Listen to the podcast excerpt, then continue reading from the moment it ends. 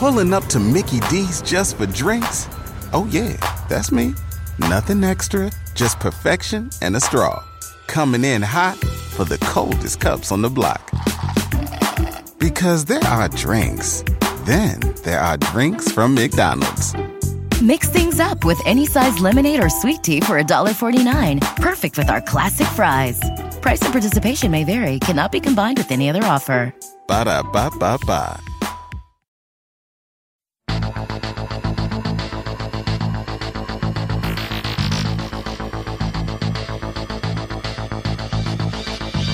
Hi, I'm Sabrina Stierwalt, and I'm Everyday Einstein, bringing you quick and dirty tips to help you make sense of science. The Center for Disease Control and Prevention, the main national public health institute in the United States, has a zombie preparedness guide. When I first heard this, I was more than a little concerned. I always thought zombies were just a fun and wildly popular horror movie genre. But could a zombie apocalypse really happen? The concept of zombies, or bodies reanimated after death, originated with Haitian slaves in the 1600s and 1700s, who felt trapped in their own bodies and without the free will to decide their own movements. Stories of the undead eventually worked their way into the Haitian voodoo religion, which suggested sorcerers could use them to carry out their dirty work. From the undead Haitian slaves of 400 years ago to the present-day zombies popular in television and film, zombies usually share a few common traits. They have no sense of right and wrong, no ability to plan, and no impulse control, all of which indicate a lack of a functioning frontal lobe of the brain. They do, however, still have basic motor control and are driven primarily by hunger. While there are no viruses that can cause neurons to fire in an already deceased brain and thus reanimate a corpse, there are infectious diseases that mimic some of the standard zombie characteristics while a patient is still alive.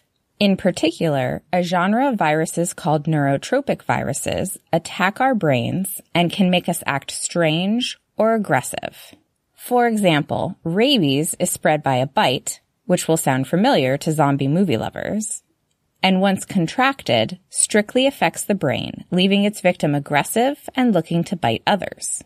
Another neurobehavioral disorder, Klüver-Bucy syndrome, has symptoms that include hyperorality, the urge to put inappropriate things in your mouth, an inability to recognize normal objects, dementia, and a tendency toward a confused catatonic state while being prone to violent outbursts. Encephalitis lethargica, also called sleeping sickness, causes hallucinations and puts its sufferers into a catatonic state while making them also prone to violent outbursts if roused. And while a real zombie virus does not currently exist, viruses do evolve. It is feasible that one could evolve, for example if two viruses infect the same cell, to cut off higher brain function and induce starvation. Infectious diseases can also have mutations just as our regular genetics can, which can give the disease an advantage. But a virus evolving into something that can affect even a dead body remains science fiction. Whenever a new virus is introduced into a population where there is no immunity, think of the measles and smallpox brought to the Americas in the late 1400s from Europe, the virus is incredibly efficient at claiming its victims. The good news is that since, at least according to lore, a zombie virus would not be transmitted through the air, there is a higher chance of containing it.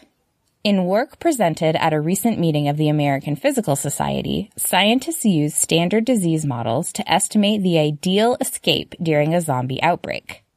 They assumed you needed to be bitten to become infected, and that zombies can only walk and not, say, take public transportation.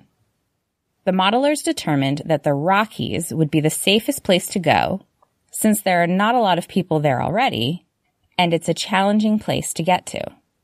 Big cities are the worst places to be immediately after an outbreak, but about a month later, they become safer, as the infected move outward.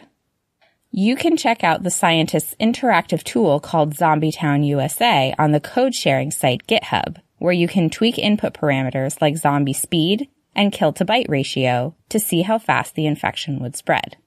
While we only know of human viruses that cause at most zombie-adjacent symptoms, there are certain fungi in the plant and animal kingdoms that cause their hosts to act like zombies. A fungus known as Ophiocordyceps likes to invade the bodies of insects like ants and take over its host in just a few days. The ant is then forced to climb up high and settle itself on a leaf overlooking the forest. Once the ant dies, the fungus bursts out of its head so that it can fall to the forest floor below and spread its spores widely in the process. It is certainly unsettling how the fungus can have so much control over a much more complex organism, the zombie ant, and so quickly. Entomologists believe the fungus appears to manipulate the ant's nervous system and control its neurotransmitters like dopamine, which ultimately affects the ant's behavior. There is also a parasitic wasp that lays its eggs in the bodies of caterpillars. After those eggs hatch, the wasp larvae eat the caterpillar's body fluids and then eventually eat their way out. Amazingly, the caterpillar doesn't die in the egg-laying process and instead becomes a sort of zombie guard, warding off would-be predators from the larva. So if zombies are still a far-fetched concept for humanity, what about the guide from the CDC? Why would the CDC invest time in a science fiction scenario? Well, it turns out that the zombie preparedness tips offered in the guide just happen to be the same tips that you would use in any emergency, like an earthquake or a blackout. The CDC uses the theme of zombie preparedness to engage the zombie-loving public in general preparedness planning and has found the technique to be quite effective. Thinking about fantastical issues like a zombie virus epidemic also lead us to learn more about the capabilities of the human body and brain, as well as how diseases spread versus how to contain them. Until next time, this is Sabrina Stierwalt with Everyday Einstein's quick and dirty tips for helping you make sense of science.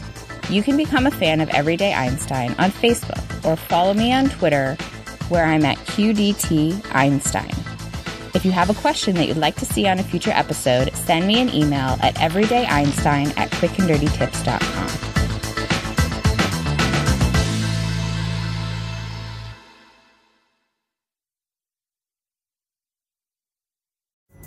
Pulling up to Mickey D's just for drinks? Oh yeah, that's me. Nothing extra, just perfection and a straw. Coming in hot for the coldest cups on the block. Because there are drinks. Then there are drinks from McDonald's. Mix things up with any size lemonade or sweet tea for $1.49. Perfect with our classic fries. Price and participation may vary. Cannot be combined with any other offer. Ba-da-ba-ba-ba.